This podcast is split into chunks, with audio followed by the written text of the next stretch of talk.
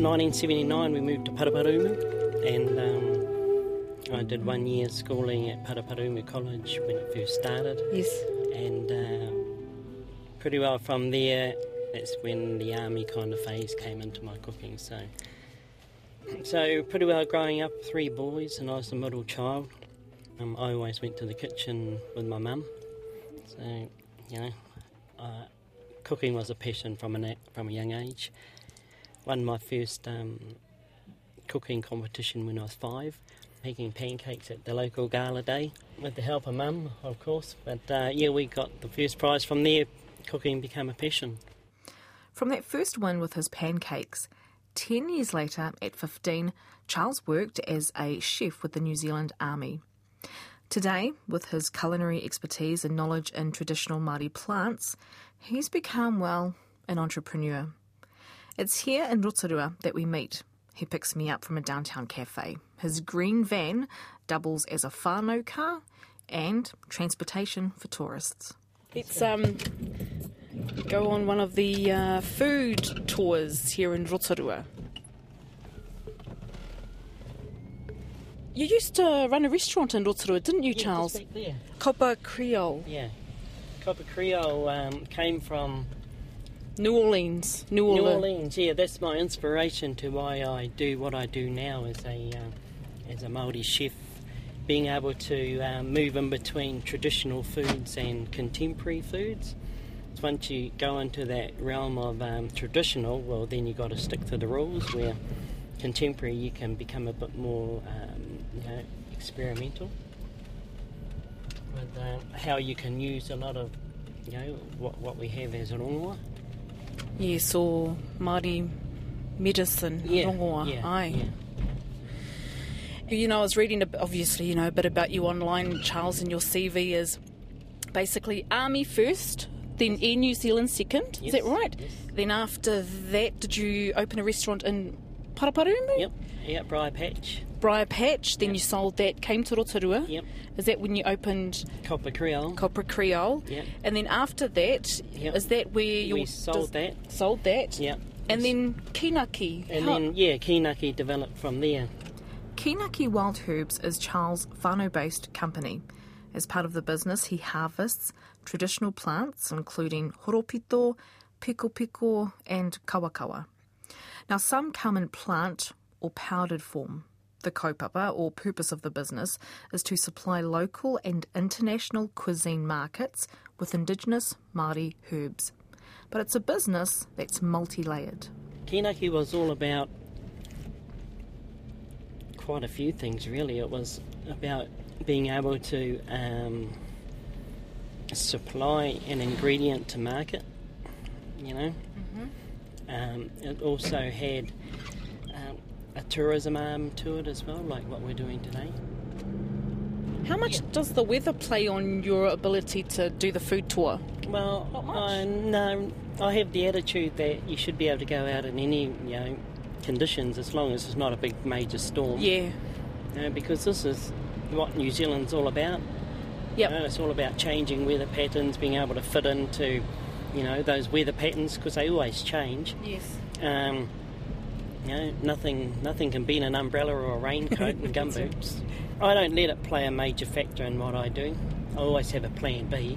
And was that an intentional business move, as to take advantage of the tourism aspect of Rotorua? Yeah, yeah, yeah. Once I once I finished the um, restaurant kind of scene, I wanted something what was um, kind of something I enjoyed more. You know, restaurant work be.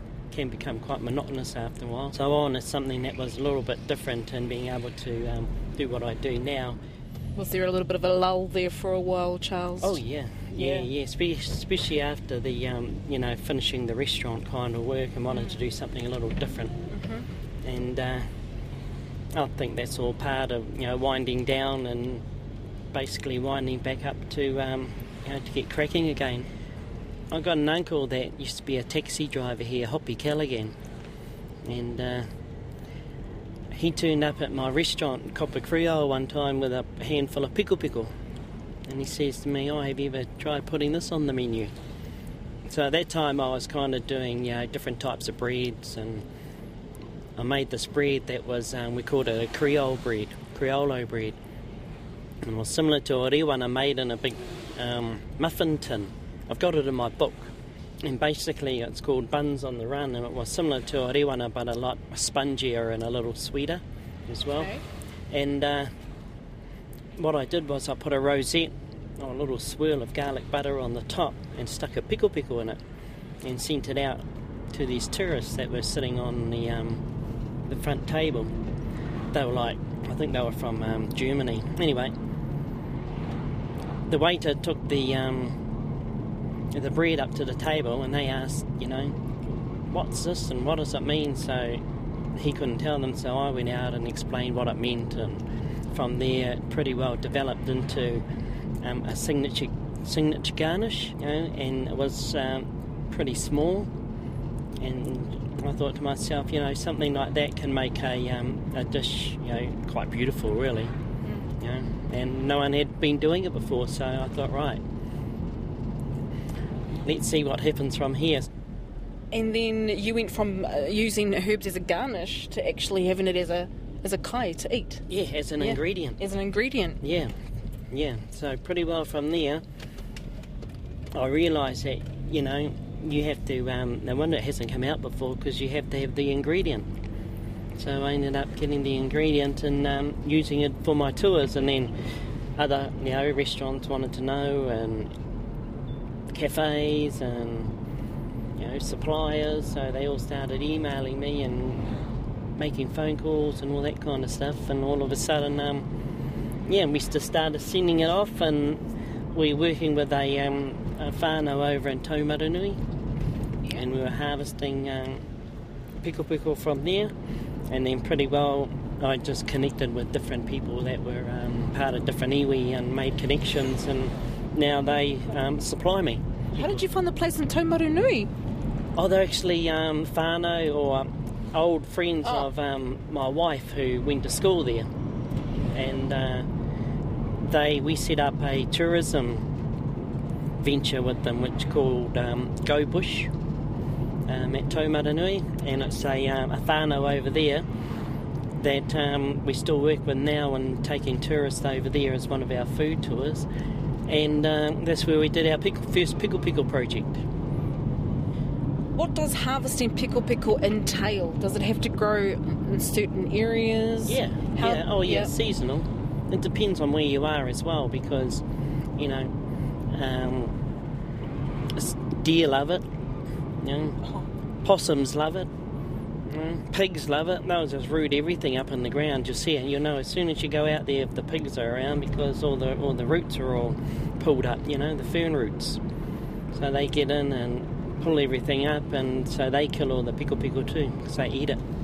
They like the, um, because it's a rhizome, you see, yeah, the ferns. Because I did a, a project with Crop and Food Research Uh, about seven years ago when I first started doing all this, and uh, down in Palmi, and that was part of our project, was to go up to Taumarunui and measure every day the growth of the plant and how many plants grew in a certain area. And like one stage we had twenty thousand plants, um, and we had to measure them, and you know measure the, uh, record all the um, temperatures, and was it raining, was it snowing, time. So it was a lot of work, but it um, paid off in the end. The other areas, Charles, that you spoke about that harvest uh, pickle pickle, where are those areas located, or is it a secret? Oh yeah, it's a secret, but you know um, it grows everywhere. You know we, we harvest from Taumarunui right through, you know um, we've got farmers that have got private land that that um, allow us to go into their bush. We lease land from um, from different um, hapu trust, iwi trusts as well, so you know we build tracks as well, so we just don't go on there and, and take all their pickle pickle. We um, you know we go out and lease their land, and we also um, say to them that we'll build tracks as well, because once you got the tracks and you know where all the pickle pickle is. And there's also an education component in there long term. I've worked with different um, trusts to put in um, uh, pickle pickle gardens, like at um, Huru Huru, Oh yes, yep, yes. Yeah, um, we put in a pickle pickle garden with the um, with the young whānau up there, and um, basically they gave us a uh, an acre of um, of um, bush, which is like all backs onto farmland, mm. and then they fenced it off, and we uh, transplanted all the um, pickle pickle into one spot and kept all the uh, all the stock and the goats and uh, any anything that'll eat pickle pickle will get in there and eat it because it's so juicy.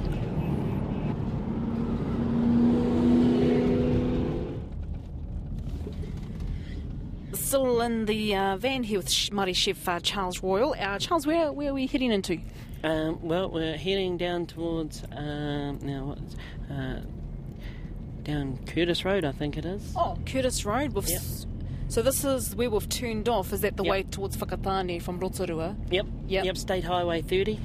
Yep. So we've just turned off for a little tiki tour. This is all part of my uh, kōrero that I give to um, tourists when they come for a, uh, a Māori food tour out to Soda Springs. See that? Yes. Yep. There's what? a um, there's a pheasant, a hen. A pheasant. Yep. There's a hen. Yep. So this is back of Moose Lodge. Okay. So this is all a golf course over here. Oh. Mm. Yep. Yep. It's uh, only for Koreans, but once upon a time the um, um, Queen Elizabeth, Elizabeth used to um, go here all the time. Queen Elizabeth. Yep. Wow. Back in the day. Now she goes to Huka Lodge. Yeah, so as part of my um, tour, and also like um, we, I've worked with some of the whānau down here and doing um, um, uh, functions, weddings. Um, I did Cliff Curtis's wedding here. So yep. Tapu Waikura. Yep. This is a. This is a marae. Oh, sorry, I didn't see the wharenui. Um... Oh, it's on the side. Oh, it's on the other side, right? Yep. But also it's a kura as well, so with me working with Pure Cruises from Lake Rotoiti, okay, this is one of our um, stop-off points of where we just um, pull up uh, out here on the lake, because over the back is called Manupirua Springs. Can only get there by boat. So I wind it all in with my tours, yes. You see, so this is it. Yep. Tapu Waikura School, oh yes, and there's the wharenui. Tapu Waikura, a Hatupatu Marae, is somewhat off the beaten track, nestled in the shores of Lake Rotoiti. Atafauda, that's the mounga there. Atafauda. I've never been this way, oh, yeah, I've beautiful. always been on the other side. Yeah. Mm, not many people are there. Yeah. And do you tell your um, food, foodie, uh, food tour fans this is the venue of yep. Cliff Curtis's yep. wedding? This is the one. Yeah. And so how much co- cooperation or how much do you work with marae, Charles? Um, over the years I've worked with quite a few different uh, yep. marae around the country, you know, um, from wānangas to just helping out at um, at different, um, you know, kura as well. Uh, yeah, different marae I have, um, you know, get asked to do different um, talking engagements and cooking classes, uh, also gathering out, going out, gathering and just talking about what they have available in their bush. And it must vary, um, you know, what they ha- have available in their yeah. bush to certain other iwi. Yeah, oh yeah, for sure, you know, because every iwi in every area or rohi is different. What you got growing in there, there's things that you um, that you can get up north, you know, a good example is Kūmarahou, that you can't um, get anywhere south of, well, of Pairua, I think, is about the the, the furthest south I've seen yeah. uh, Kūmarahou, but I do know that it grows down the east coast as well in certain places. But can you describe what Kūmarahou is? Kūmarahou is a uh, rungoa that's used as a tea, um, yeah. and it's really good for your lungs, so if you've got a bad cough phlegm, it pretty well, you know, stops it straight away, especially that phlegm all the yeah. time. And uh, yeah, you have a cup of that and pretty well in, you know, thirty seconds it's all gone. Does it look like a leaf or a... Yeah, it's a funny one because you've got to really watch out because it's similar to tutu. Tutu? Yeah, tutu. I just saw some on the bank there. I'll show you it. Oh, okay. See that leaf there? That green one? I won't stop on the green. Oh, okay. The green one. Yeah, yeah, that's what I mean. You've got to... No, know, but there's plenty around here. Man, everything's green though, Charles. How do you... How could you have spotted that? Oh, only because I know what it yeah, looks like. Yeah, that's right, yeah. But I'll grab one, there's plenty around. And so we're just leaving um, Tapu Waikura Marae, uh, State Highway thirty outside Rotorua, um, and I'm here as part of, um, well, Charles Royal was taking me on one of his uh, food tours that he, that he hosts uh, based from Rotorua. Because Air New Zealand, that took you all over the world, didn't it, Charles? Yeah, yeah, as an employee it did. You back worked in the for day. The business class f- food. Yeah, yeah, yeah, yeah, chef. Yeah, yeah, and uh, yeah, we're all part of um, of the flight kitchen when it used to belong to Air New Zealand. And what happened was, uh, after I left the army, the next day I got a job with Air New Zealand. And back in those days, you know, it was big money. You know, for a week, for a qualifi- fully qualified chef, you got, you know, Uh, fifteen hundred dollars a week. That's with un- unlimited overtime. So we used to do ten days on and have one day off, but you know, you worked for it. And uh, but then as things kind of tightened up and you know, sold off, Air New Zealand sold their catering arm, and uh, everybody took redundancy, and so I jumped on the bandwagon and said, yep, time for a new change of job. And how long were you in New Zealand? Um, I was in New Zealand for four years. Oh, four years! Oh, that's not too bad, that's eh? That's not too bad. It's enough to sort of yeah, dip your feet in, get a taste yeah, of it. Yeah, yeah. Taste of it. I wish I had longer, but you know, um, yeah, all good things uh, come to an end at one stage or another. I'm sure yeah, that's they do. Right. That also inspired me to um, open a restaurant, because that's.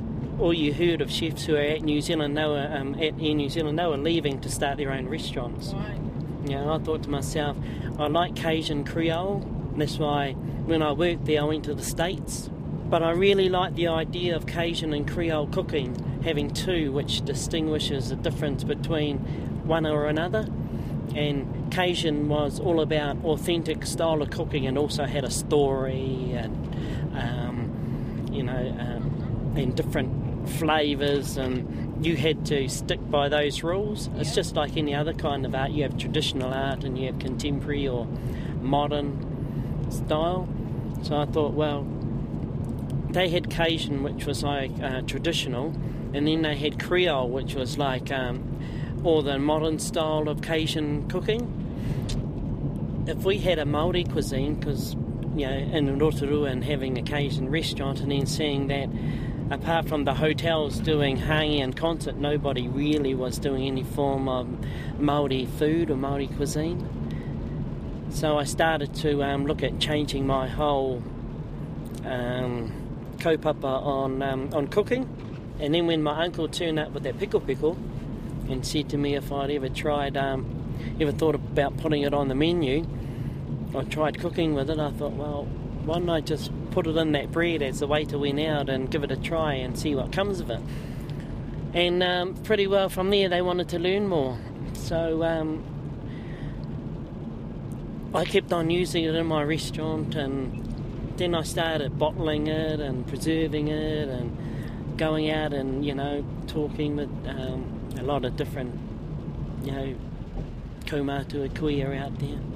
Getting to know people, um, learning different ways of um, how, you know, when you go on wānanga, different whānau have different ways of cooking at the marae. Yes. You know, and just learning those different little techniques gave me just more kind of um, information to add to my repertoire, you know. Nice. So the more I learned, um, the more that I could um, put into what I do now, food tours, uh, any kind of cooking technique I can think of, I'll give it a go. Mm. Yeah, you've got a nice, nice office, nice office space. So then, Charles, can people walk into to their local supermarket and find um, Kinaki Pickle Pickle in there? No. No. No. How do you? So how does one get a hold of? Oh, they can go to my website. Oh, okay. w w w dot maori food dot com. Now, I bought that years ago when we um, secured that name. Yes. And when the dot-com era was the big thing. Yeah, the big boom. Yeah, and I jumped in and grabbed maori food dot com because I uh, I realised that it would be um, easy for people to uh, understand more than anything. See, I cut everything when I went to Germany with the internet. I didn't take my cell phone. And, fair enough. Yeah, and I'll tell you what, um, the amount of people that were just on them, it was unbelievable. And, really? Yeah, and coming back, I really had to force myself into, you know, having to switch the phone back on because I knew I'd lose business if I didn't. But after, yeah, not having it after all that time, it, um, yeah, it's something that you seem to uh, re- rely on after all. Back into the, you know, work mode, eh, yep. so to speak. Yeah, yeah. So we're pulling up here now. You know, this is at um, uh, Tamatea Road. Tamatea Road. Yep. Um, Lake, um, State Highway thirty, uh, Lake Rotoiti, heading towards um, the east coast. Yeah, even though there's a little bit of rain, but I'm sure that it's... Um, Nice underneath the uh, the canopy. Yep. So we'll just go in for a bit of a walk and... Yes!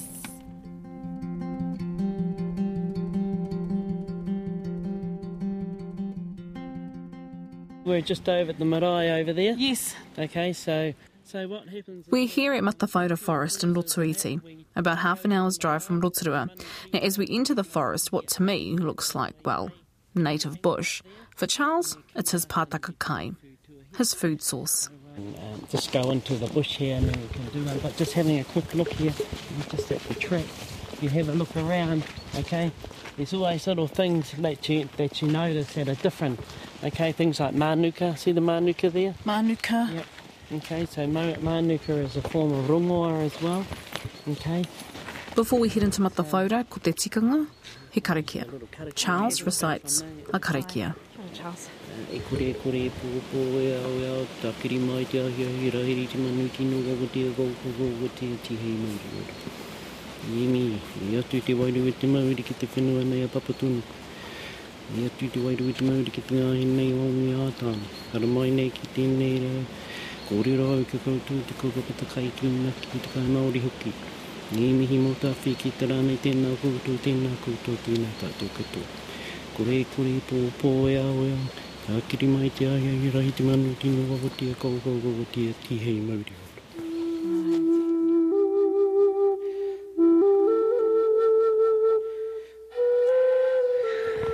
So this is it.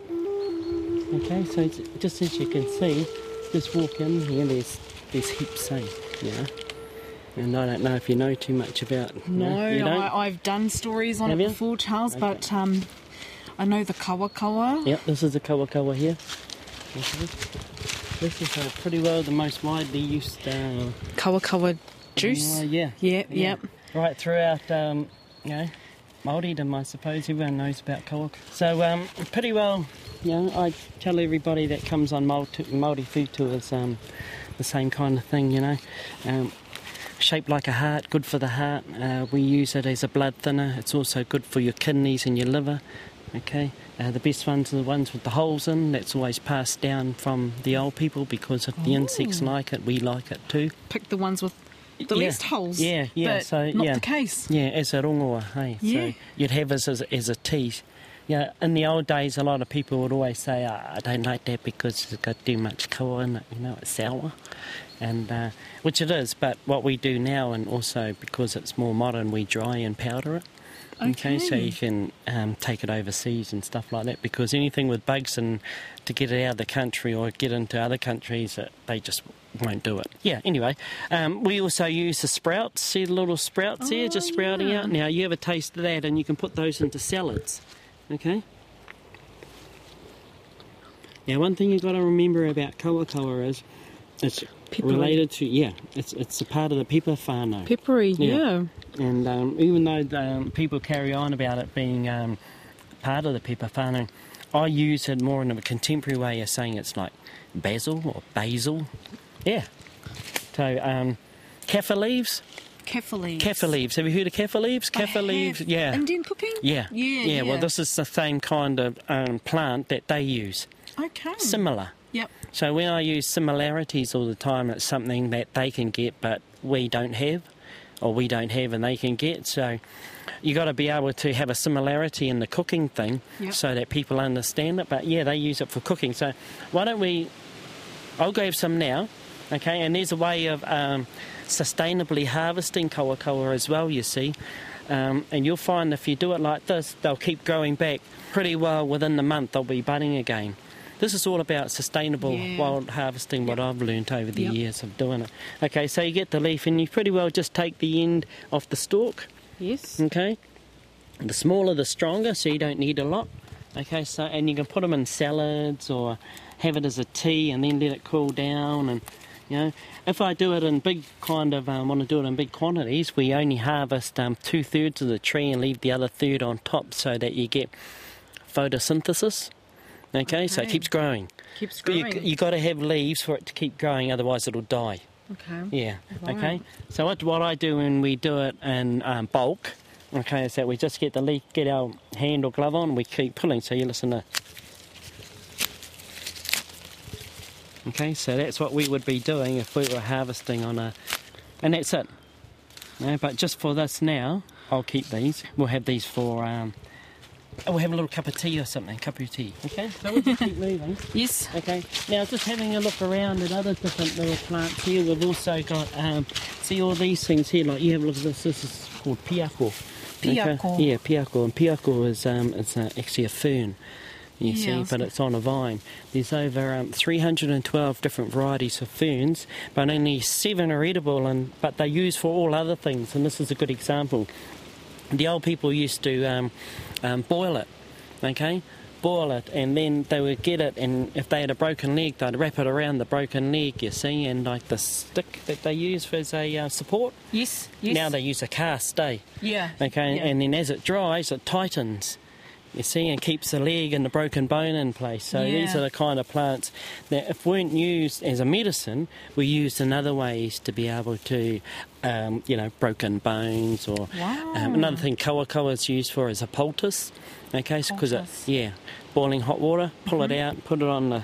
a sore or something, or eczema, and it speeds the healing process up, so you stop wow. itching or... Yeah. Um, yeah, so instead of being like eight weeks, it's in two weeks, you know, you get... Yeah. My wife uses it all the time. Mm. Yeah, so just looking up here, and here's a good example. See this here? You know what this is? Mm, a vine? Yeah, yep, this is a vine, okay. And uh, this pirita vine, it's called. Pirita? Yeah, pirita, or with another name for it is Kareao, I think they call it. Kareao, yeah, yeah, I've heard of Kareao. Yeah, yeah, this is it here, supplejack, supplejack, wherever you're from. And um, what happens is that it, it's a big long vine and it's got an end which looks like a bush asparagus. Yeah, I was going to say asparagus. Yeah, yeah. yeah. Yeah, and uh, the reason why I show people it is, one, because it's edible, it's quite juicy, and uh, you can also cook it and use it as a green vegetable. Never been sprayed, as you can see. Yeah. You know, so it's never been touched at all. And uh, and it doesn't take long to get a few. You get half a dozen of those, and what, they would be a foot long, maybe, yeah. It's about a foot, isn't it? Wow, yeah, yeah, that's about a foot. Yeah, so about a foot long. Looks like a, um, a brown asparagus, but coming off a light green. And uh, it's got a natural snapping point, just like asparagus as well. Just like asparagus. And it's also quite juicy, so I'll just snap it. Yeah. Wow. So, yeah, you take that piece and you try that. Okay, this bit. Yeah. So yeah, just skin suck on. It or bite it? Bite it.